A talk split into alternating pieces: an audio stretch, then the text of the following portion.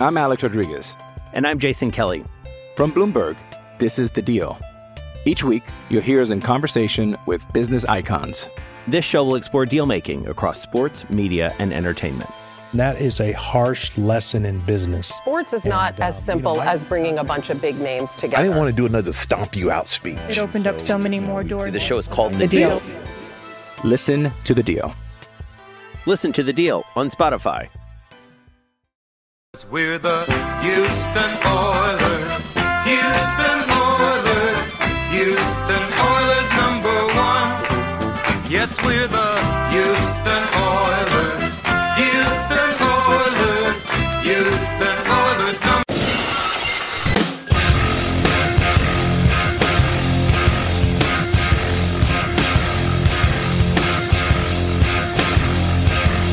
Hello, everyone. You're listening to Battle Red Radio.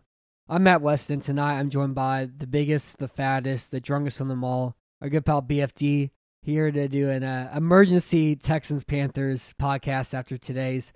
I think it was 1610, uh, 1613. It was 1610. Their loss to the Carolina Panthers. Yeah, so just imagine we've got like the drudge sirens out right now. Woo, woo, woo, woo. Yeah, it, I, it's not entirely like that because I've been wanting to record the show on Sunday night for a while. It's a little bit of inside baseball, um, just because it's a little bit more, you know, pertinent to what just happened. Also, it's more fun talking about the game the day it happens instead of waiting two days from now and having like you know clean the dog hair out of my brain. You know. I I wanted the sirens. You're you're letting me down without the sirens. no sirens this time. Uh, but did you know that the Texans have one of the best young quarterbacks in football, invested three first round picks and two second round picks into their offensive line, have the best wide receiver, a speed demon number two wide receiver, competent number three wide receivers, two good running backs, and they couldn't score more than 10 points against Carolina's defense that lost. That was missing two of its foul starters in Donte Jackson and uh, Kawann Short. Did you know that? I, I knew that. I just happened to watch the game and picked up on that. And uh, I, I don't know. At this point, I'm pretty speechless. You know, I, it's it's almost like an expectation that we're gonna do. We're gonna have stupid games like this because of Bill O'Brien. And this was a really we we play a lot of stupid football for a really talented team. And today was like peak stupid football. Big Matt. Yeah. And I, I think the kind of the stupidity it kind of starts with the passing game and kind of bleeds from there throughout it. So Watson was 21 for 33 in this game. He had 160 yards. Uh, this comes out to 4.8 yards an attempt, which is like really close to name redacted territory. Like we're not quite there, but we're getting close at 4.8 yards an attempt. He was sacked six times. He was hit 10 times. His longest completion went for 14 yards, and that was like a you know give up. We have zero timeouts left. We're trying to tie the game uh, deep out to DeAndre Hopkins, and it was also that run the ball behind the or get motion behind the line of scrimmage, be completely wide open, throw it to Kenny Stills, where he pulled up with a apparent hamstring injury too. Uh, these were on deep passes that went farther than 10 yards to the air. He was two for 10 for 24 yards, including two deep overthrows to Fuller and Hopkins. Uh, so, what was up with him in this game? Was it the pass protection? Was it the scheme? Did he just miss throws? Uh, what were you seeing in this one from him? I, I mean, it's a great question. I, I wish I knew a little bit more about what was going on with the play calling, and and you know, the, watching the all twenty two is going to be really clutch on this game. But what I saw was a quarterback who was being confused by the coverage, but at the same time, who understood what was happening with the coverage, which Yeah. I, I realized very different things. But that's you know, you asked me what I saw. That's what I saw. Um, that you know clearly he's holding on to the ball too long. But I think ultimately what I saw and what I see week in week out is a quarterback who who um, is just not a, a, a pocket quarterback to its true form and definition, but he's being forced to be a, a pocket quarterback, being forced to make multiple reads. And that's where I have such a hard time with Bill O'Brien, the offensive coordinator, is he, he keeps trying to stick Deshaun Watson's round peg into a square hole, and that dish ain't going to work. And I think today was kind of the highlight of that. When you add in the fact that Carolina was was was blitzing, unlike what the Chargers did when they're you know running rushing four or rushing three with a guy in spy. They were coming after Watson and making him very uncomfortable in the pocket. When you put all those things together, this is exactly what I would expect from the Deshaun Watson game. Or, yeah, or like a bad Deshaun Watson game. It's A not, bad- a not yeah, n- a lot of bad pass pressure, nothing open or like unable to hit the throws downfield when they're there, and then a lot of like you know short passes that don't really mean much. And then whenever you do have some guys open, there misses, and it was just I mean overall it's a bad game from him. The kind of the thing I saw scheme wise, you know, it's hard whenever the guys run past your television screen, you know, uh, to kind of get a feel for that. But I think Carolina played a lot of man coverage at the beginning of the game, which is really surprising. It was James Bradberry one on one against Hopkins. Uh, they were kind of doing what other teams did, where they would double Fuller and run with him deep, and then kind of play like, and then like Kuechly and Thompson run around underneath zone from there. And like Kuechly does some wild things too, where he you know chases the post underneath, where he baits here and runs out here, and it's just like you don't. It's hard. It's like really uncomfortable throwing the ball against Carolina because they have the, the because of how they use their linebackers. But I think what happened was that Hopkins wasn't really utilized at all, and the Tex in those in that one versus one match against Bradberry, which he should have, because Bradberry's like good and long, but he's not Jalen Ramsey. He's not going to be able to lock down Hopkins throughout an entire game. And they went back to throwing the ball really quickly. It was a lot like Los Angeles, where the, the ball's out in one and a half seconds, two seconds. It's a lot of um, you know sixties quick passing, and it's inefficient and like it just wasn't there because Carolina switched and they were just playing zone coverage, sitting you know seven yards behind the line of scrimmage and just sitting on those like short curls, those short outs, uh, those slants and those sorts of route calls, and just nothing was really open at all. And then whenever you have nothing open against the zone and you have nothing breaking downfield, then you're stuck in the pocket, and then you get sacked, and then it's second and fourteen, it's third and nineteen, and now you're pretty much one dimensional where you're running yard you're running routes are now 18 yards down the field, but they're sitting on those routes too. And so like I think Houston's passing offense just became you know it's either first and 10 or second and 7 and it's quick game. Okay, it's zone coverage, nothing's there. All right, now it's third and 8, it's third and 14. Uh, we need to get a first down. Oh, now they're sitting on that too. And they weren't able to win that one-on-one matchup with Hopkins versus Bradberry at all too. And so that's what I saw, you know, kind of schematically in this one from Watson, this passing offense. Yeah, and one thing I want to really kind of focus on as we're talking about that is that the early play calling is so conservative. And I, I, I might be wrong, but at, at the start of the game, he was something like 8 for 10 for like 48 yards or something ridiculous like that. So they were doing some quick, quick hitting passes to get the ball out of his hands. But look, that's not Deshaun Watson's game. Deshaun Watson's game is to push the ball downfield. And if you start by by just making him dink and dunk his way down the field, you're taking him out of Watson's you know kind of inherent rhythm as a as a pass thrower. Yeah, and I know that first drive they had was 11 plays, 21 yards, which is which is hilarious to read. The other one was nine plays, 41 yards, which is also pretty fun to read. And that ended with a missed field goal from Fairbairn that was you know 51 yards. But those are both drives where they stuck into, stuck into some long third down situations. Uh, you know, they faced a third and a second 12 that became third and 19 the first one.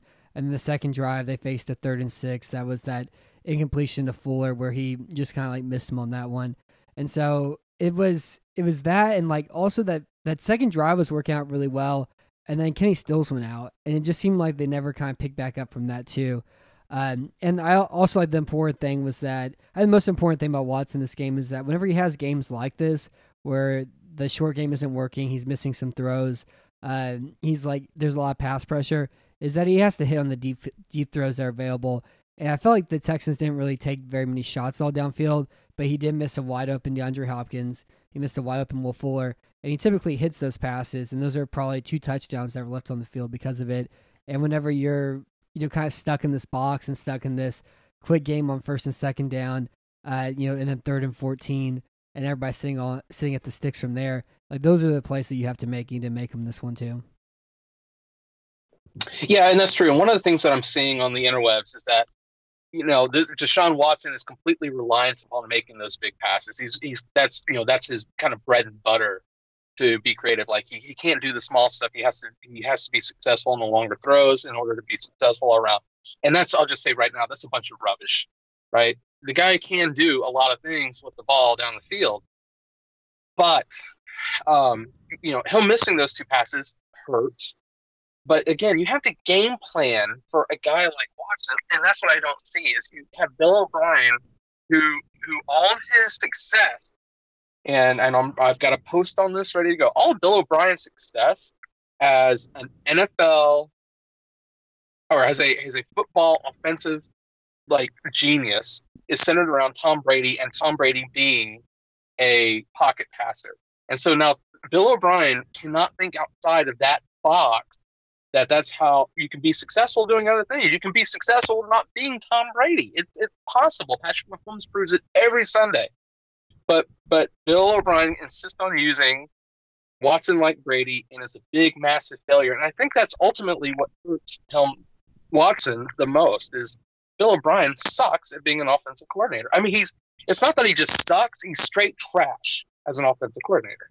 Mm-hmm. Yeah, and well, also the thing too is that Carolina makes that adjustment where they're not playing man, and they go this more more zone like the second quarter or you know the midway through the second quarter, and they're not like Carolina's pretty much just running cover two and then running cover three, and they're not really changing anything at all to attack those sorts of routes. You know, flooding the zone at all. They weren't uh, you know find the soft spots in this in this sort of situations too.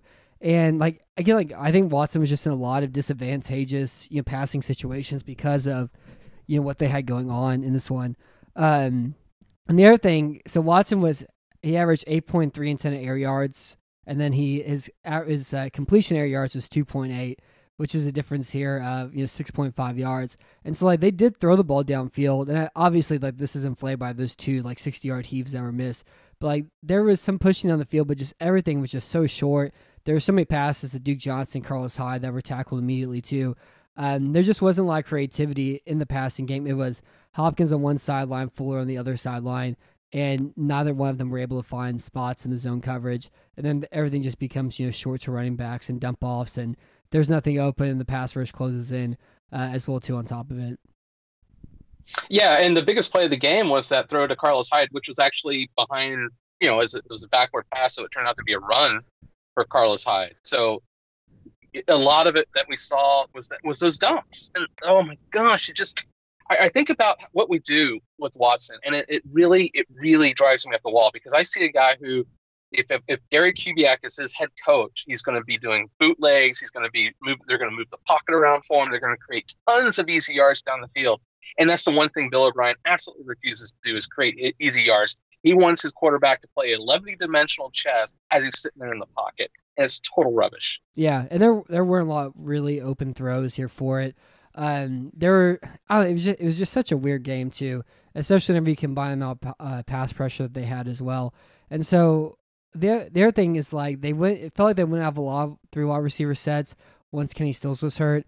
And then went to Coutee, and so Coutee was one for three for 11 yards in this game. He also tried to catch that one pass that went to DeAndre Hopkins that would have been a first down. And like even going back to right. this preseason, going back to you know the beginning this year too, like once he got healthy again, they just haven't like clicked at all. And so, like, what kind of what's your idea of what happened to him between the summer? Is Coutee just a bad player, or because of the injuries they can't rely on him, and the still strike pushed him down the depth chart? Um, like because again they they lost that third wide receiver option whenever Stills went out, and Coutee was supposed to break out this year, and everybody's very excited for him, and he just did really nothing at all after you know, after Stills went out in the first quarter. Uh, you know, I do think it's the injuries that's really taken a toll on his ability to develop as a as a wide receiver. But the other thing I'm kind of getting the feel of, and I'm, I'm just going to say it straight up, is, this is pure speculation. Is I really think that for some somehow Coutee is in Bill O'Brien's doghouse. And one thing that we've learned is that you get in Bill O'Brien's doghouse, you never come out. Right? That you're just gone. You're done forever. I'm really terrified about uh, Kahale Warring because he's already in Bill O'Brien's doghouse so I'm, i kind of get that feeling, and I don't know. You know, we had really high expectations, and then uh, for Coutee in the offseason, and then there was the trade and Stills, and Stills is getting a lot of snaps and then starting to steal snaps from Coutee. The only thing I can point back to is the injuries, but something is also telling me that there's there's more here than just Coutee. Yeah, and his and his injuries. I don't know. It's, it's, again, speculation. Yeah, maybe you feel like he didn't rehab like JJ Watt rehabs whenever he got hurt that hamstring injury last year or something. Right. There, there, there seems like there's something else there. I don't know. Um, we had a question from Connor S underscore twenty eight, and he asked, uh, "What do you think was going on downfield? Were receivers covered? Were these long breaking routes? Deshaun not seeing short intermediate routes? Ten of throwing to tight windows? So, like, kind of going back to what we were discussing just a second ago. Like, what what did you see about the passing offensive from Watson and why like everything was either short or he's trapped and he's sacked? I think that Watson is getting to the point where he is turning into uh, David Carr to some extent. That he's really gun shy back in the pocket. He's really terrified. He was really worried about the blitz in this game. It seemed to me that he was he, he was not keeping his eyes down the field uh, as much as he should be. Uh, he had there were several throws that he had somebody in his face where he was trying to make a throw that didn't help. Um, they it seemed like Carolina when they weren't playing man were playing a lot of cover four, which I think also confused um, Watson quite a bit. Uh, and then Eric Reid had such a strong game for, for them at safety, and uh, Kuechly in the middle is just such a an athlete, and he does so many things in the middle of the field. He took away a lot of those plays. I think it was just that kind of combination that you know Reid, Kuechly, and and the pass rush rattled him early and often maybe it's just me, so I'm going to ask you the question. Did it seem like Watson was just rattled from the get go in this game? Um, it seemed like after that missed field goal, and he missed that. It was like after that throw where he missed to. Well, that's not true because that came at the end of the first half.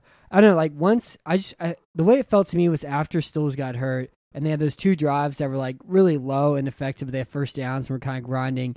That that kind of changed there because he had that first sack on third and twelve that became a or on second 12 that became third and 19 i think from that point on it kind of shifted with it uh, i don't know if he took too big of a hit or something along those lines but i don't even know how much of it was just being rattled versus just what carolina did with just like how they went back to their zone coverage and just sitting on everything short and then getting in these longer and then he's holding on to the ball which leads to the sacks which leads to these long third downs which then makes it you're really hard to convert on third and 14 against the zone heavy team that carolina is that also has the ability to run underneath everything with Thompson Kuechly too.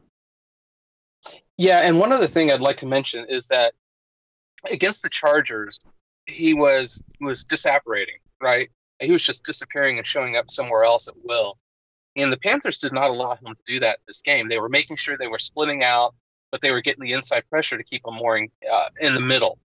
So they weren't allowing him to get out of the pocket and do those special things that he does on broken plays. I think ultimately for me that was the biggest difference yeah. in the game between Day and the Chargers is that you know he he didn't get his owls on disapparating today. So there are there are your Harry Potter references for your Harry Potter geeks like me. Yeah, no, that's a great point. And in that Chargers game, I think the reason for that was that the Chargers have Bosa and Ingram selling out to rush the passer, which creates a lot of holes in the center of the line of scrimmage. And like Mebane wasn't good that game. Jeffrey Tillery's been bad so far as a rookie. And the Chargers don't have any other pass rush aside from what they get from Ingram and Bosa. And you look at this Carolina's front, and you have Gerald McCoy, you have Mario Addison, you have Bruce Irvin, you have Brian Burns, you have Gerald. I already said Gerald McCoy. Uh, Kyle Love is actually kind of like an okay pass rusher, even though he weighs like 375 pounds. Dontari Poe is not a very good pass rusher, but he's like sturdy in the inside.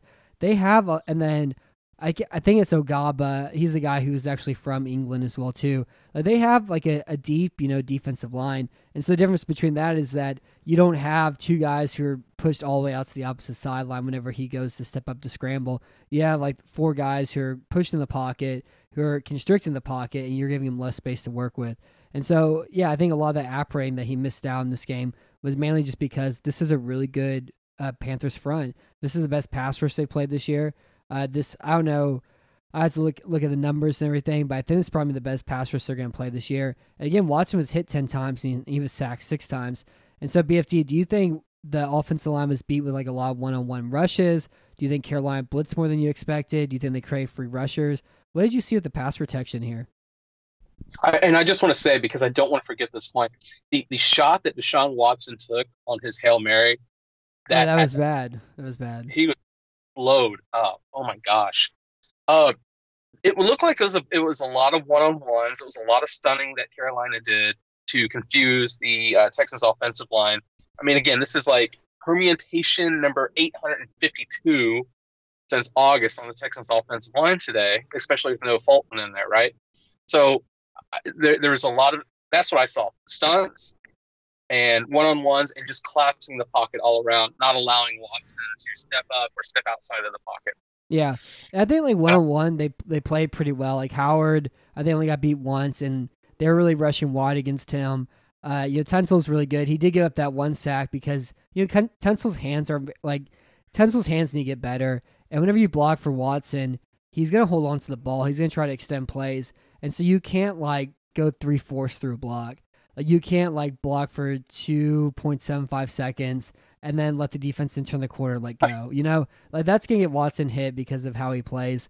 I think on the interior they had bigger problems. I think Greg Mancz had a bad game pass blocking. I know Shaq Thompson had that sack. They did a lot of like good loops over Nick Martin, where Nick Martin just isn't. It's hard to tell from the sideline view that we have, but like Nick Martin isn't really passing his stunts off from the inside that well either. Um, and like he, I, I think one of the things I'm gonna start riding me just once a week. Whenever you watch the video, Nick Martin makes like one block a game where you're like, what what are you even doing here? Like, what is this? Where he just like grabs a guy around the neck and slings him down, or like you have no idea who he's blocking. It's also weird too because it seems like they don't they don't shift their uh, their protections correctly too, and so I don't know what their rules are, why they do what they do, but I kind of leads to some of that too. But yeah, I don't really think this was a, a, a case where the pass protection was that bad. I think it was more Carolina covered very well and gave their guys three seconds, three and a half seconds to get there, and then just by constricting the pocket by pushing it rather than winning a bunch of one versus one uh, moves, that led to them holding onto the ball and trying escaping and running into some sacks too. Uh, I forgot Vernon Butler was in this game and had that forced fumble at the end of it, and you know he hasn't done very much since his rookie year as well. But whenever you have four really good athletes out there and four good defensive linemen, you're not getting the same opportunities that he had, you know, against Los Angeles, against New Orleans, where New Orleans has you know three good pass rushers, but they blitzed him a lot. Against Jacksonville, Calais Campbell looked hurt. Yannick Ngakoue was out. Uh, you know, this was a really good pass rush, and I think they, they were able to do a really good, great job at constricting him in there. And then blitz occasionally whenever they needed to to su- supplement it. Uh, I do think Carolina could have blitzed more than they could. They could have blitzed more, but they kind of saved it for big plays like that Eric Reid. Um, you know, whenever he came off the edge and forced that fumble, that Shaq Thompson sack on second down, they kind of saved it for special circumstances, which worked out really well for them too. Yeah, their timing seemed to be great. It was, dare I say, very Romeo Crennel esque that they were, you know, saving those good blitzes for third down. Yeah. Uh, so it's four weeks. We have four. We've seen four different offensive lines. The waterbed is constantly shifting underneath Bill O'Brien. Uh, every Saturday night as he comes into Sunday with a new unit coming in. So this game, Zach Fulton was expected to start right guard. He didn't play. Uh, Lato on Twitter asked why why didn't Zach Fulton play, and then uh, I saw that he may have had back injury, but then it was rescinded. But like nothing like for sure came out for that. And then also it said he just like wasn't in warmups and wasn't there. Like was on the sideline, nobody saw him. So I've I've no idea why Zach Fulton didn't play. Uh, were you able to see anything at all on your end? No, and outside of the game, I've been working all that gum day, so I haven't seen anything. Yeah, I, I didn't see anything really substantial either for it. Then when you see me turning around, I'm looking at the TV. So Matt and I do these video calls, and so he's probably wondering why the hell I'm turning around all the time. That's where the TV is. And that's all. The, it's all good. Um, yeah, and like like Fulton's like he has been fine. Like he's been very average. I think he's done a really good job at creating movement on the first level and like really giving Nick Martin easy blocks to make in the run game, especially on like outside zones, uh, plays where he's shoving, you know, the defensive tackle all the way to Martin just to force feed him, or Martin just has to latch on and hold on. But I don't think Fulton's like played bad enough to warrant benching him for Greg Mancz. So I don't know if this is something where he's injured. I even joked in my six things to watch for that was like I think Houston finally found their starting five offensive line, but I felt the same way the week before. And who knows? It's only a matter of time until Zach Fulton's not Bill O'Brien guy anymore. So maybe this is another one of those circumstances too, where uh, you know Zach Fulton may be in the doghouse, or maybe they just feel like his performance hasn't been good enough lately, and they want to give Mancz a shot. But I really have no idea at all uh, what happened with him today. I don't, and I don't think his play has warranted him being benched as well either. No, there have been times he's easily, easily been the best offensive lineman over the past two years. So that would be rubbish. Yeah, I think he was last year, and he, I think he was their best offensive lineman in that New Orleans game too. No, easily, easily. Um, but yeah, yeah, I don't know. I I'm not entirely sure what was going on there with Fulton. The one thing also I bring up the offensive line too while we're on it is that Pro Football Focus has Nick Martin rated as a better offensive lineman than uh, Laremy Tunsil through four weeks. So that's always a fun fact. Or through three weeks entering this game, Nick Martin's better than Laremy Tunsil. I don't know. I, I think about five or six times a game, I say to myself, "Wow, we really should extend Nick Martin for three more years." I don't. He he's not good. I mean, he's he's just generally he's not good. Yeah. I don't like him. Uh, also, I like all the missed snaps he's had lately too. Like he snaps him O'Brien's uh, when uh, Watson's not ready. He also snapped him into that five yard penalty too, where he snapped the ball before he should have, and that sort of thing, which is just kind of kind of funny as well. Um, like I always say about him, he's like a point guard who can rebound because a center who can pass block really isn't that important, you know. No, it, and the the other thing is, is it's very much a yeah. Nick Martin, you know, he only had you know two snaps today. Otherwise, he played great. You know, it's like you know, and uh, otherwise, how was the play, Mrs. Lincoln? Type stuff. You know, he's making huge mistakes, but the rest of the game is sometimes decent. I don't. I don't. I wouldn't even say that. He just he doesn't do anything in the run game at all. Uh, we had a question here from Coach Dent, and he asked why the Texans haven't been running the ball more towards Tunsil's side. So on the left side of the line of scrimmage today, uh, Carlos Hyde seven carries for 51 yards, Duke Johnson at five carries for 52 yards, and that comes out to 10 carries for 107 yards total. Uh, so you know, it, it seemed like they had like a, and also going back to that Chargers game too, like the Laremy Tunsil, Max Scharping inside zone blocks are awesome. The Laremy Tunsil, Max Scharping's backside, backside, outside zone blocks have been really good too. Those two guys together have already worked together really well in the run game.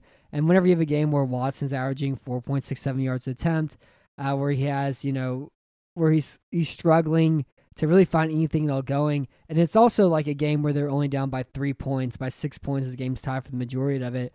Uh, why don't why didn't you think Houston ran more to that side? Is that just because of where the cutback angles go, uh, or do you think they should be running more power, more inside zone towards Scharping and Tun- Tunsil? No, and just a caveat with those numbers, and they're great numbers, and even with the caveat, they're great numbers. Is that uh, Hyde's thirty-four or five-yard carry? You know, that pass. Yeah, yeah. Uh, that, that's also part of that. That went to the left side. and then uh, Johnson had that big run too. and almost back to back, right? Mhm. So uh, you have kind of some outliers there, but I, I don't get it. I don't even recognize Carlos Hyde. I mean, Carlos Hyde didn't have this quicks in college, so he looks like a completely different player to me. Oh my gosh! Um, And he's slobbering in the red zone too in anger. right? He just uh, who is this guy? It's like you know somebody else put on his uniform. Um, but I don't know why they should be doing it more often because look, look, the fact is we're being successful doing those kinds of things to that side. I guess if you want to point to kind of the underlying problem with it is Bill O'Brien likes to use a lot of power run game, and those two guys, Scharping and Tunsil, are doing a great job with, with more of the zone game. And I wonder if there's kind of a disconnect there with the with the strategy. I don't know, just a thought. Yeah, I I don't think they've like I don't think they can block the outside zone with Scharping with Tunsil right. I mean, not with Scharping with Howard right now. Like Howard's really bad outside zone blocker. Uh, Scharping's not very good. Like his, you know, he doesn't. It's hard to to go from not really doing much in college to running that scheme uh, like that. I think they're much better running inside zone though. And then with power, like you know, Scharping went to pull to kick out on Shaq Thompson earlier this game. You know, whiffed completely. Greg Mancz had some trouble pulling as well, going back the other way. They run dart pretty well, which is kind of fun to see Laremy Tunsil pull and lead the way. But yeah, I think power and counter don't work that well unless it's like dart, which which uh, just only has the tackle pulling. But I would like to see them run more inside zone plays. And I know like they kind they kind of set up some backside uh, cutbacks too. And the problem is that they just don't block the second level well. There is a really good cutback that Carlos Hyde had in this game, and he got tackled by the linebacker because Greg Mancz tried to cut and missed him completely. And so I, you know, the outside zones of play like you just run it a lot, and everything else is kind of a supplement off of it, like a curveball off of that. Like your fastball is the outside zone. And throughout Bill O'Brien's time here, the run game's been a little bit of this, a little bit of that, a little bit of everything. And I think for sure, like I just would kind of stop running the outside zone uh, completely, maybe run it like one or two times a game, and try to stick with more, you know, between the tackles, inside zone plays, and then let Hyde cut the ball outside wide as needed, and stop trying, you know, cut everything back to the weak side in the other direction. Because again, whenever you're not blocking the second level well, those runs really aren't there. And I think you saw that a lot in this Carolina game too, with Kuechly and Thompson able to diagnose, dodge the, the guard rolling around the ground, and make some easy tackles too. Yeah, and I think ultimately that problem was playing Kuechly and Thompson. Those two guys played a heck of a game today. I think this was the best game I've seen Thompson play, and like I've been waiting for him to like be great for like Mhm. four years now, you know. And I've watched a lot of Carolina games, uh, you know, over the last four years since he's been drafted. And like Thomas Davis has been bad in Los Angeles, and so it's been like that was obviously the right decision decision to make to make you know Thompson that second linebacker. And like Carolina's fun too because they're so multiple. Like you see them run four three, you see them run three four, you see them run nickel. They can do pretty much anything they want with the depth they have at defensive line and with those two guys at linebacker. Yeah, it's kind of like watching the Texans in a lot of way. Yeah. Uh, so the Texans defense, they allowed 16 points in this game. They forced three fumbles. They recovered all three of them. So, do you think the Texans had like had a good defensive game in this one, or do you think their defense was masked by these three plays? I, I think that's a really great and you know thoughtful question, I, and I've been thinking about it uh, since I saw it, or I've been thinking about this for a while. As you know, after the game, and I've kind of been processing the game. And one of the things that, that keeps coming to mind is that we, we played Kyle Allen. So, but he didn't look so bad. But then they have Christian McCaffrey, and they held home to like right at four yards of carry, right? I think the Texans had a very good defensive game, and I'm going to stick with that. I think that Jonathan Joseph, you know, he played a pretty good game. I think that Bradley Roby played a pretty good game. I think that Lonnie Johnson was was was pantsed a couple of times, but overall, what we've seen is um, the emergence of I'm going to say it right now. All pro DJ Reader in the middle of that defense is creating so much havoc that he's allowing Watt and Mercilus. he, he's driving, you know, Reader's pushing quarterbacks out of the pocket and is allowing Watt and Mercilus to do a lot of damage. I mean, we have such a really nice group kind of um, effort that's going on with that defensive line that's creating so much havoc. So that's why I'm just going to stick with. And, and Cunningham and McKinney had BMAC had good games, but I think it's a lot of it centering around Reader collapsing the pocket and not allowing quarterbacks to step up and do anything. I think that's kind of driving everything for that defense. Yeah, and I think I think for Mercilus especially too, because the game against Jacksonville, he was able to win two rushes with you know, the, or he was able to win three rushes, two with a spin move, one with a quick inside move. But other than that, like everything's really wide and looping with him. It's knock the hands away, punt, uh, rip outside, and then take these like really circular um, routes back to the quarterback. These rushes typically don't affect the quarterback at all. A great example of this is Vic, Vic Beasley in Atlanta. He has so many rushes where he gets around the offensive tackle, but he's seven yards behind the quarterback upfield. That doesn't matter at all whatsoever. And then whenever you take DJ Reader just being like a completely different person this year and the ability to drive the center backwards, to force the quarterback back, uh, has created a lot of you know havoc in that regard. And like I think Mercilus has been very good this year, but like I think this you know this idea that he's hands down better than Clowney as a pass rusher is entirely true because Mercilus has been better than Clowney was as a pass rusher in a situation where his DJ Reader just throwing him alley oops throughout the game. Uh, the Saints game is a great example of it. His force his force fumble in this game is a perfect example of that of him forcing it back into it. Um, I think I think overall, I think this game for Carolina on offense, you can kind of match really well with what Houston's offense did, where Kyle Allen didn't hit on very many deep passes. Um, in this game, he averaged 6.8 yards an attempt, and then he also had he averaged 6.8 yards an attempt in this game, and he was throwing the ball downfield. He was five for 11 for 83 yards. He drew a defensive pass interference penalty too, but there was four deep passes that were right by the wide receiver that weren't caught. Whether it's because the ball hit the guy in his hands, it could have been defensive pass interference penalty that wasn't called. Like it was a know, maybe a coin flip sort of call that didn't go Carolina's way as well too. But like he he threw some really nice throws down there that just weren't hit. And you saw the same thing with Houston as well. The difference though is that you know the Panthers have Christian McCaffrey, and I think he was the best player on the field in this game. Uh, he had 37 touches for 179 yards and a touchdown.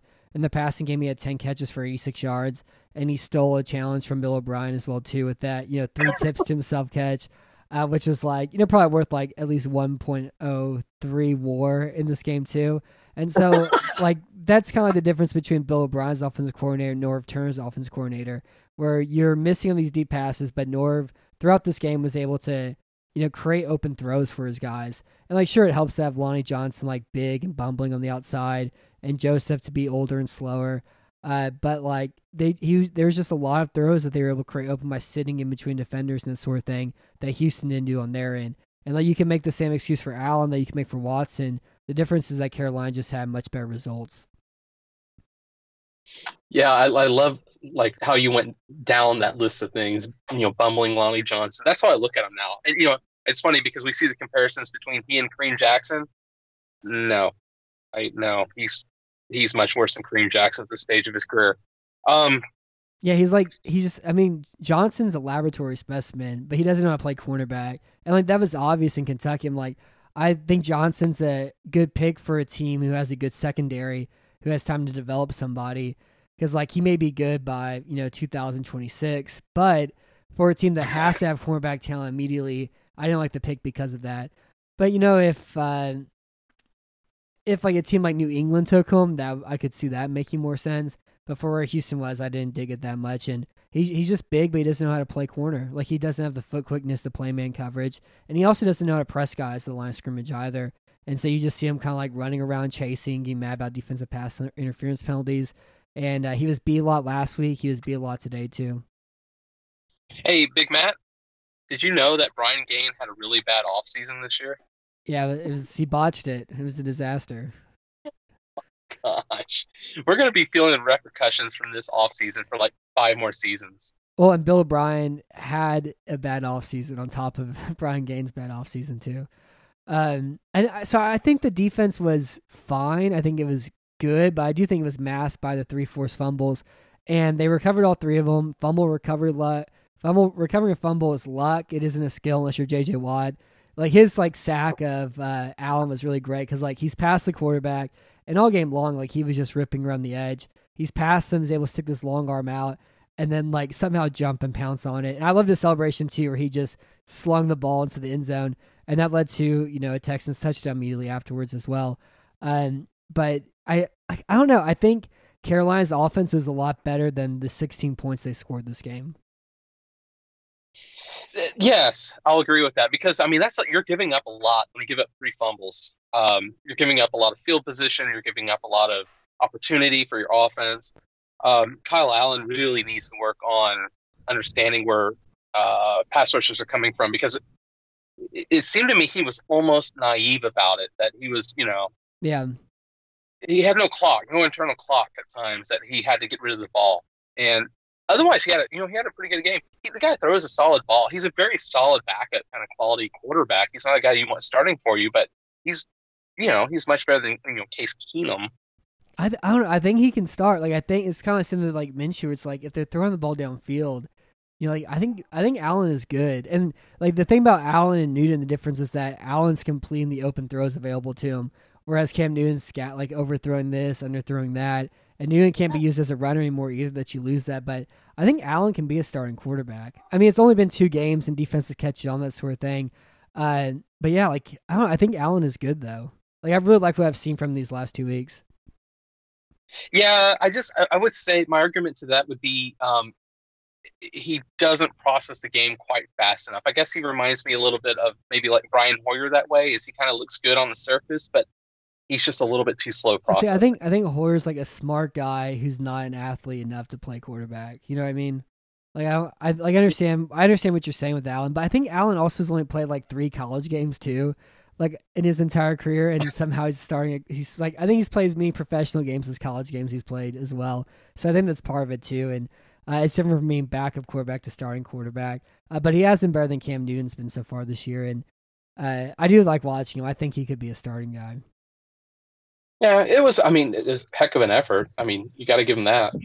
Um, so again, going back to the defense too, JJ Watt had three tackles, all solo, or he had three solo tackles, two quarterback hits, a forced fumble, fumble recovery. Mercilus had one tackle, one solo tackle, one sack, one forced fumble. Uh, matched up one versus one against Greg Little. They used Watt on some loops inside around Matt Paradis. They had him mainly playing as Taylor Moton at right tackle. Moton, I don't even know how to say, say his name. It's, I, I don't know if it rhymes with crouton or if it's like Modin. I don't know. But uh, he looked a lot better at the right side than he did the left side. So do you think were you expecting more from these two guys in the in their one versus one matchups in this game? a bit more, but I still don't think they were that bad. Um, Watt was the only. I guess I- I'm going to change that because Watt was like invisible for the first what roughly half of the game. He just wasn't really there. He wasn't yeah, doing a whole lot of first half damage. he was in he was pretty much non-existent again. So you know, there's that. I think that Reader is doing so much to assist the other guys that I was happy with their play otherwise. He vocally frayed, so I don't know. I, I guess it could have been better, but it also could have been worse. Yeah, I think Mercilus needed to be better. I don't think he really brought like consistent pressure in this one. And I think JJ Watt was like what we talked about Jadeveon Clowney for like three years. That Clowney is incredible football good, like spectacular football good, but not spectacular box score good. And so I think Watt was incredible football good this game, but he wasn't like box score good in it. Like he got really close a bunch of times, and also they're I mean they're sitting on his inside move too. Like whatever guard is next to him, they're sitting on that swim. They're they're sitting on him for him to come inside. He's become really one dimensional, and like at age thirty, like he doesn't have the same like pure edge rushing speed as he's had before. So all of his rushes are kind of just ripping, but I'm not beating the outside shoulder, and he's getting pushed wide past the quarterback a lot. And then the only way they're able to create anything other than that is the is the loops inside. And the best play, of course, was a play that really reminded me of Dallas, Houston, 2014, where you know Watt beats Tyron Smith off the ball. It's this is like a watered down version of, of it, of course. Romo ducks underneath them, throws that touchdown pass uh, to Williams way down the field. This one is he loops inside. And I loved how he changed direction against Paradis, like going against the grain, the loop he was coming from. And then Kyle Allen ducks underneath him, like somehow like stumbling, he stays upright, and then makes a wide open throw downfield, which you know continues the drive, sets up a really easy field goal for him, and leaves Houston with you know zero timeouts and 28 seconds left to come back instead of you know down by six with two minutes and four seconds left and that sort of thing. But uh, that was a good example of like walking close but not fully getting there. And that was I think that was my that was like the one great play I feel like maybe like there's five great plays in this game, but that was the best play of this game. Nothing to add. Yeah, I love. I I really love that. Like that plays like why I like football. Why I'm a pig and eat the slop, you know, or plays like that. Right.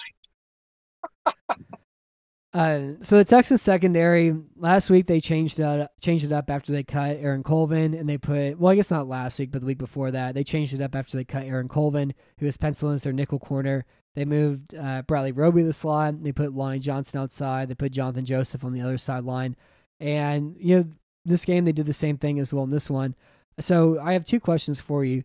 Do you think the Texans the Texans can stick with this defensive back combo long term, or I guess trio is the better way to say it? And then also, how has the defensive scheme changed this year from years past? This is a question from uh, at Thoughts Texan. Do you think they're running you know more more cover three, less cover four? Uh, and how much do you think Crennel is changing his philosophy versus adjusting to the personnel he has available to him? I think there's a great question. The one thing that stood out to, uh, that has stood out to me this season is that they- they seem to be playing a lot more man. I don't know. I don't have any stats to back that up with, um, but it just my feel is they're playing a lot more man. Um, which I did not expect. I did not expect them to do. The other thing that they've been doing a lot more is blitzing linebackers more than I expected them to. Um, Like we're seeing edge rushing Bernard McKinney.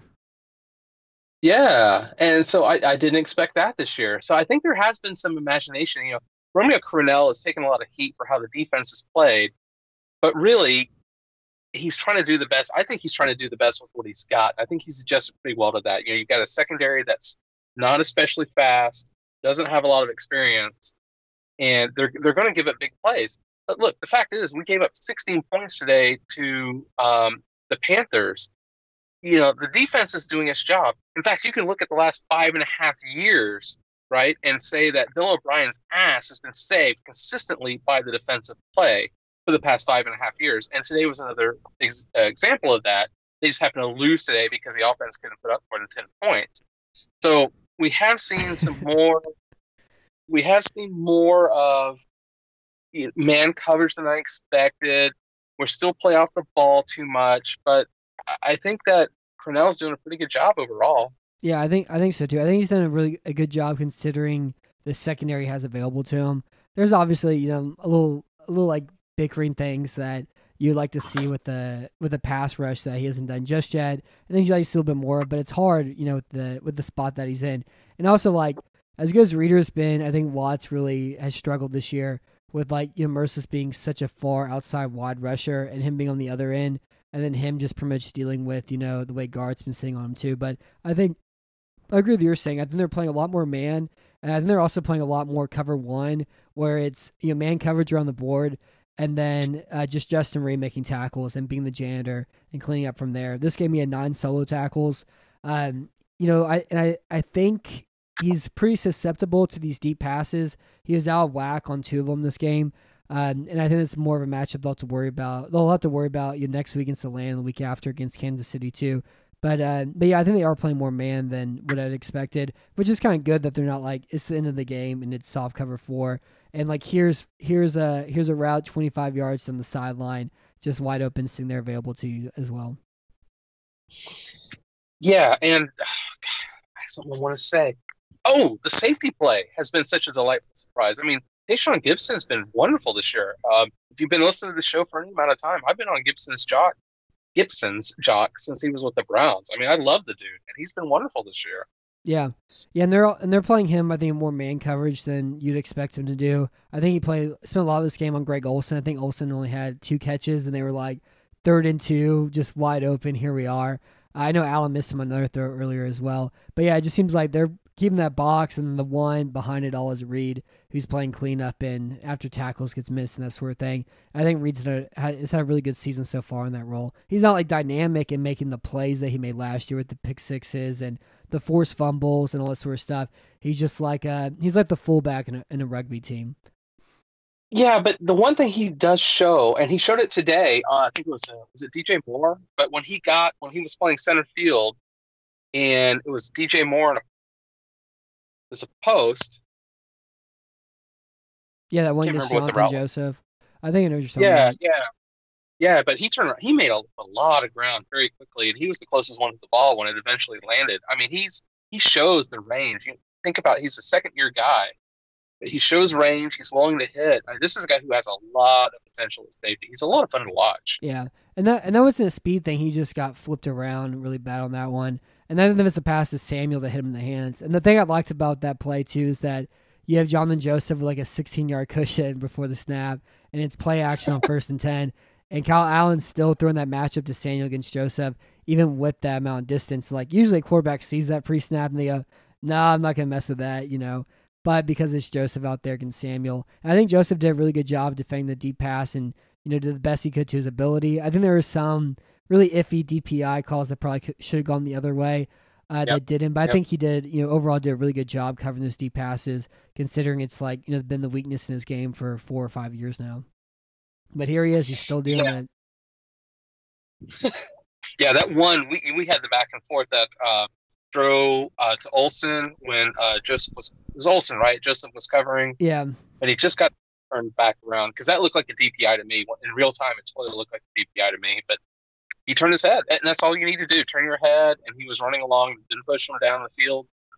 It was a good play. Yeah, I like Lonnie, I like Lonnie Johnson's DPI because like he doesn't look, he's grabbing the guy, and then he gets up and he's screaming and yellow and uh, uh, yelling at the yellow flag. It's like it's so obvious, man. It's so obvious. um, yep. So let's talk about Bill O'Brien now. The Texans are two and two. No. They've played four one possession games so far. Two of their games have come down to the last play of the game. They beat Jacksonville. They beat the Chargers. And I guess that the Chargers game kind of came down to the last play of the game and they lost to New Orleans and Carolina. Uh, this week was another one of those like unenthusiastic Texans performances where they play their opponent, the offense can't score any points, the defense does well enough to keep them into it, but they lose one possession game, and also their point differential this year. Uh, make sure you hold on tight. They've scored 78 points and they've allowed 78 points. So this is like as you know mediocre as 500 of a, a of a start as you can have uh, through the first four games of the season, and the entire AFC South is locked up right now. It's each each team at 500. Uh, so as of right now, what do you think the Texans' final record would be after these first four games?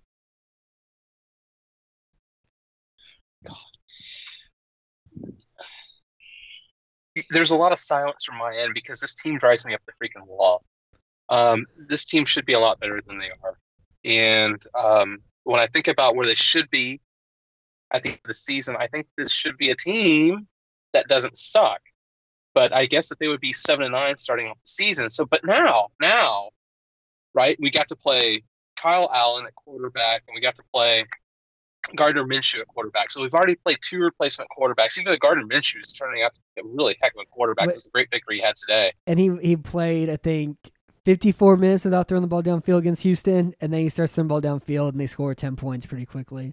You know, I like I Right. hate I hate I'm so I'm still I hate checkdowns. I hate cowardice, and that was an all time cowardice game from the Jaguars in that one. And so they've been throwing the ball downfield a lot more since that time. Yeah, and, and today was a great example of that for, for Minshew. So we've already gotten to play two backups that I didn't expect us to play, and we're two and two.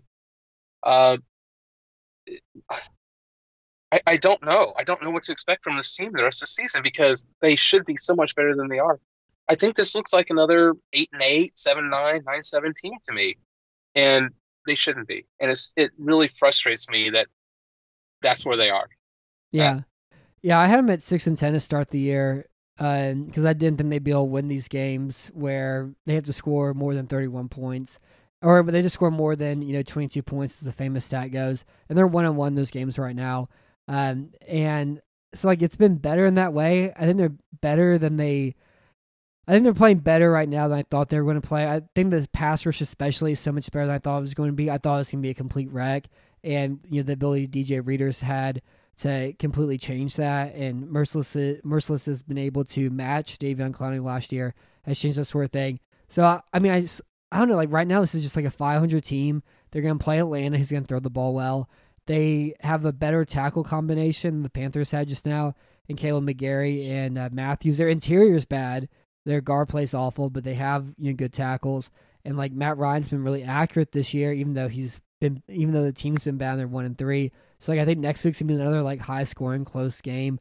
I think Kansas City is gonna beat them by you know twenty one or something like that. And so I don't know, like if they're two and four after six weeks, then it kind of changes completely. But uh, they still get to play Oakland. They still play Jacksonville again. They play Tennessee twice. Uh, so I don't know. I have them at. I'd probably bump up to seven and nine, eight and eight in that range. Uh, and that's even going back to saying like they're better than I thought they would be at this point in the year so far. And like they're exactly 500. They're you know just treading water at the moment. But it's a weird. Every game, it's been a one possession game, right?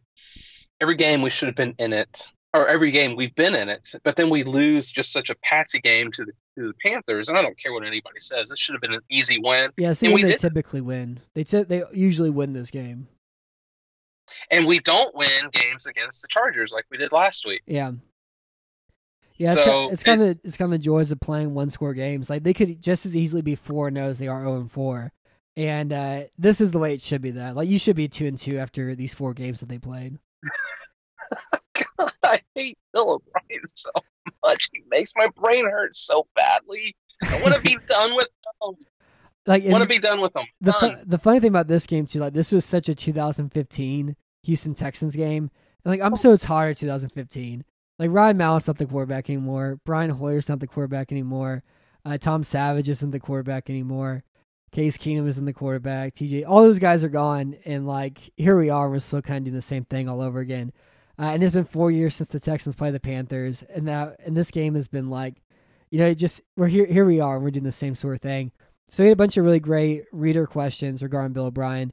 Uh, the first two are from Coach Stent and Coach Mark underscore twenty six, and they asked, "Have we seen enough of Bill O'Brien's play? Have we seen enough of Bill O'Brien play calling to say enough? And then how long before O'Brien gives up play calling duties?" We we did after two and a half years. I mean, we've been in the situation for, for a solid three years now. We've seen Bill O'Brien as an offensive coordinator, and he really he has no. He does not understand that you you develop your game plan around the players that you have. So he's a Patriots former Patriots guy, but he has not learned most of all from Bill Belichick is that you develop around you you you, you plan against your opponent's weaknesses you exploit the weaknesses and you try to cut down on the strengths. And Bill O'Brien has no concept of that, which is so shocking coming from the Belichick tree. So we've seen the best that that Bill O'Brien can offer as an offensive coordinator, and it's terrible. He has no idea what he's doing with Deshaun Watson. I mean, really, the more that you think about, did Bill O'Brien draft Deshaun Watson? The answer is hell no, because he's not Tom Brady. I mean, I think I, I honestly think that Bill O'Brien would rather have Gardner Minshew than he would Deshaun Watson because of the types of quarterbacks they are. I think, And he- it's think- just- or he'd rather have AJ, AJ McCarron than Deshaun Watson. Exactly. He'd rather have Ryan Mallett than Deshaun Watson. So it, it's it's so frustrating. Oh my gosh. Yeah, and obviously we mean that more the fact that like the way they play. Um, but yeah, I mean like Rick Smith, 100 percent made that decision to trade for Watson, and it worked out very well so far. Um, I mean like the thing is I think the most frustrating thing is that O'Brien does it sometimes, and I think he's also kind of worried about Watson getting hurt, and that's why they don't use him as a runner as much. They're not running like the and like the jet sweep motions don't have as much as effect whenever you don't use any running plays off of it that much at all either. And I think also for like his long term safety, you want him playing from the pocket more and not taking as many hits as you know running quarterbacks tend to do. And we've seen so that so many of them have their careers cut short uh, watching him at the same time. But like you're like putting him in a collapsed mind on so many of these passing attempts with what they've done with the offensive line and them still trying to gel together and having four different offensive line combinations in four weeks and the whole sort of thing. But I think the most like frustrating thing about the play calling is that it can be really good sometimes. Like sometimes like that's a really cool play. I really like that. I like to see more of that. Or, you know, I really like what they're doing here in this instance against this sort of thing. And then there's just too many games like this where the passing offense is a complete mess. They have no like they have no adjustment after Carolina adjusts. They have no ability to really create any open throws to their wide receivers. Uh, Watson's just like sitting back in the pocket over and over again in constructed space. And like it's and the other thing too is like this is year six. Like this isn't year two. This isn't you know five weeks into it. This is year six, and we're still kind of having the same conversations too. And that doesn't even mention you know the fail challenge, the having zero timeouts with you know f- with uh to end this game to not be able to stop the clock and a chance to actually have a real meaningful attempt to come down. Uh, you know, sixteen ten too. So I don't know. I get it's frustrating. Like at times it can be good. Uh, but like, and I don't even know what Tim Kelly does at all. So I don't know. I don't know if he's any better. I don't know if he's any worse. But I, I guess the more annoying thing is like it can be good. We've seen it be good, and like it's just been so long of this. You know, like it's just we've been doing this for so long. Like we used to be young ones. You know, you used to have a full head of hair, and then Bill O'Brien became the head coach. Truly, because it's the same same mistakes week in week out. I mean, as a as a head coach, I give him this credit. He's not the worst head coach in the NFL. He's close, he's not the worst. But look, the guy has yeah, no he's like he's like the twenty first best head coach. Who gets the Yeah, most out? yeah, who gets like the bare minimum of his talents? The way I describe it. Yeah, and and so um, you know, he his time management's poor, his roster management's poor, uh, just up and down. It's just bad, right? But the players love him. What else does that mean? Um, but as far as being an offensive coordinator, I, even my wife, when she watches with me, will say like, "Why does he do that?" And my wife doesn't know anything about football, but you know, it's just the poor offensive play calling is just just drives me crazy. You have a mobile quarterback in Sean Watson. That does not mean he runs. It means you get him out of the pocket, you create easy yards. You don't make him make too many reads.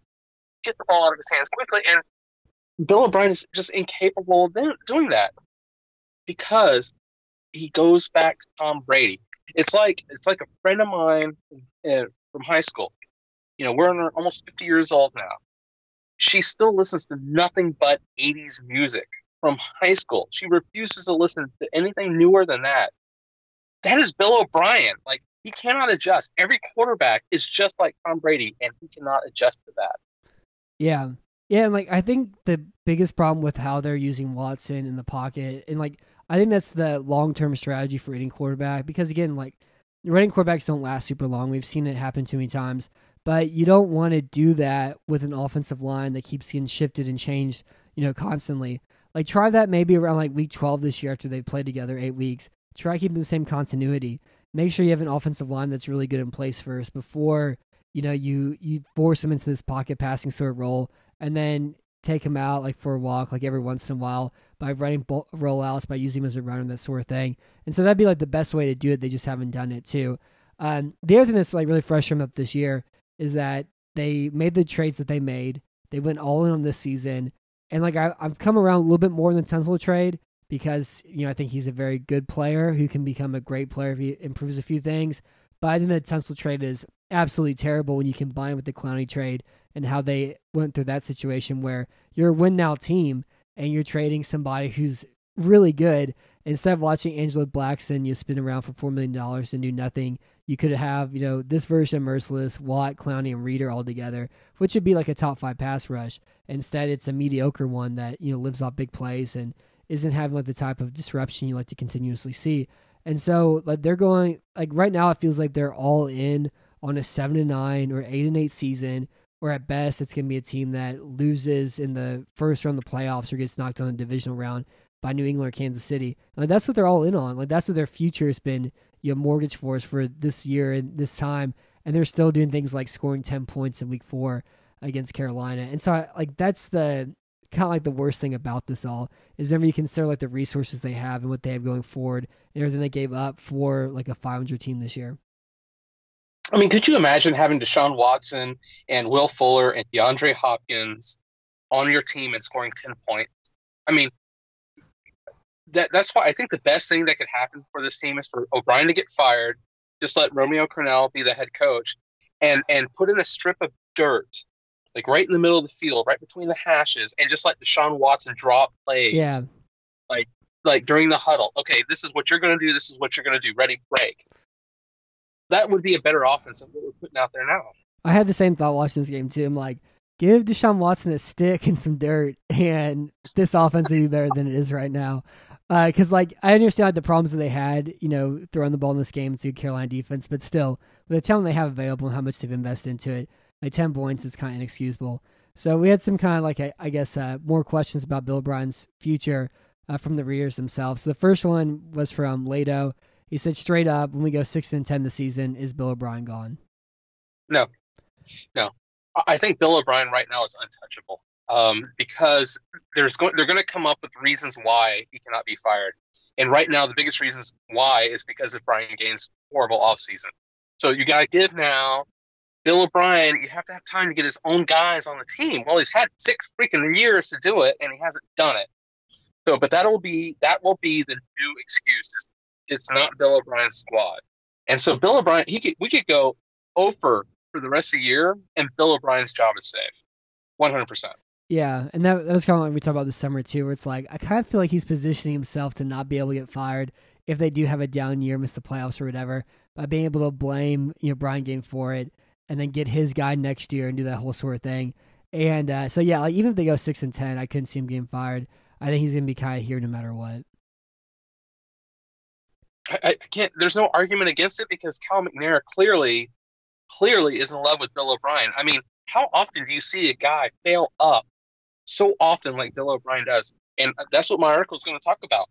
That my series of articles. Bill O'Brien fails up. He fails, but he still gets promoted. It's unbelievable. Yeah, it's it's pretty cool. Um, the other question we have is from Matt number three, who of course writes for the side.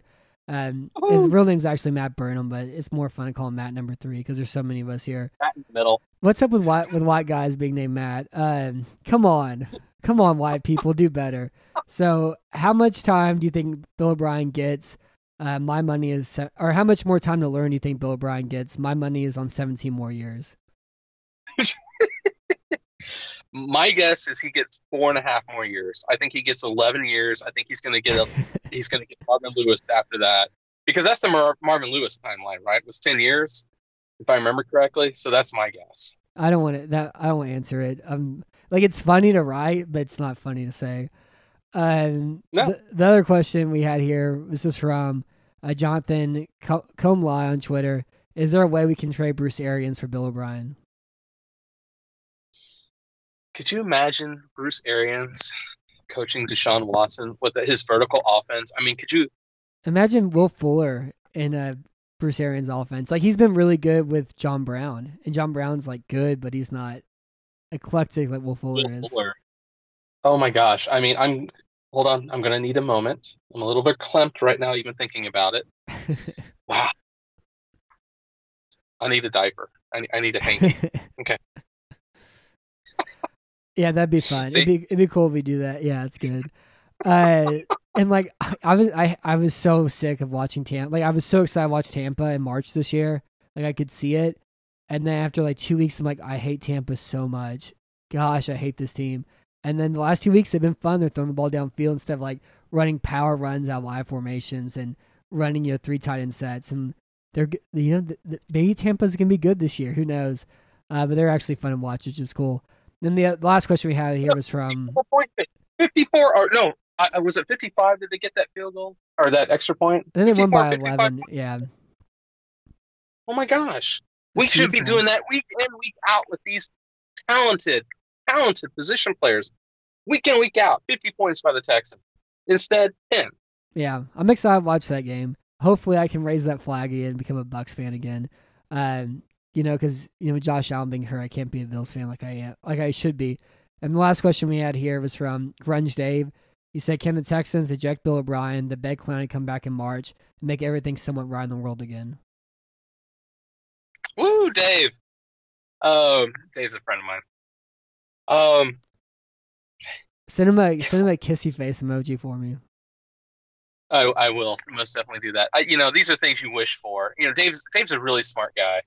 Um, he he started up the Dream Shake blog uh, for SBN. The dude knows the stuff inside and out when it comes to sports, and and he, uh, you know, what can you say? He's right. Whatever he says, he's going to be right about.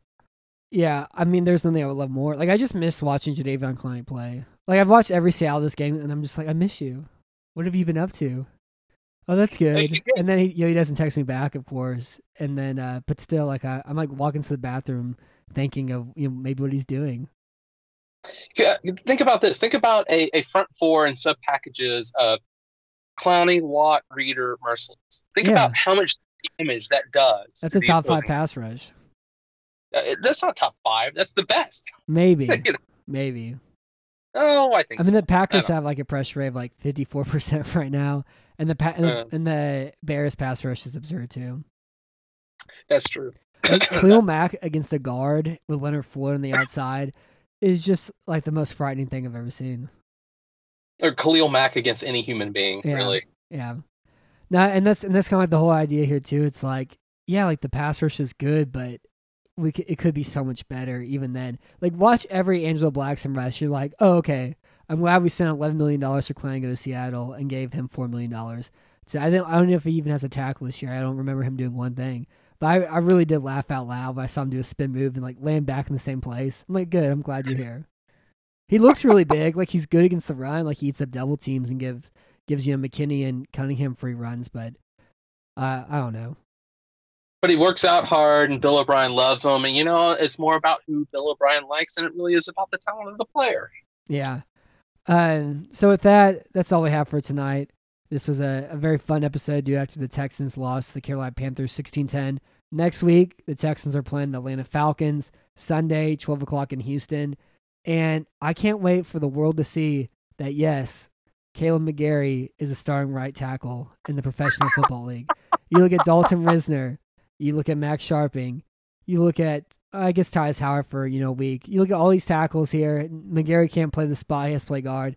Look at Cody Ford. Everybody else is moving to guard, but Kaleb McGary is staying strong at right tackle. I'm excited for y'all to see it. So in the meantime, I'm surprised. I'm surprised he doesn't have a restraining order out on you yet. uh, he's the best. He's so strong. Um, but until until I guess Thursday when we preview Week Five, my name is Matt Weston. Thank you for listening to All Red Radio, and thank you for being on tonight, BFT. Woo!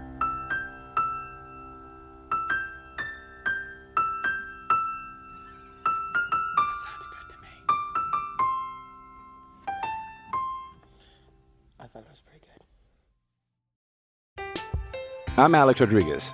And I'm Jason Kelly. From Bloomberg, this is The Deal. Each week, you'll hear us in conversation with business icons. This show will explore deal making across sports, media, and entertainment. That is a harsh lesson in business. Sports is not And, as um, you simple know, I- as bringing a bunch of big names together. I didn't want to do another stomp you out speech. It opened up so many more doors. The show is called The, The deal. Deal. Listen to The Deal. Listen to The Deal on Spotify.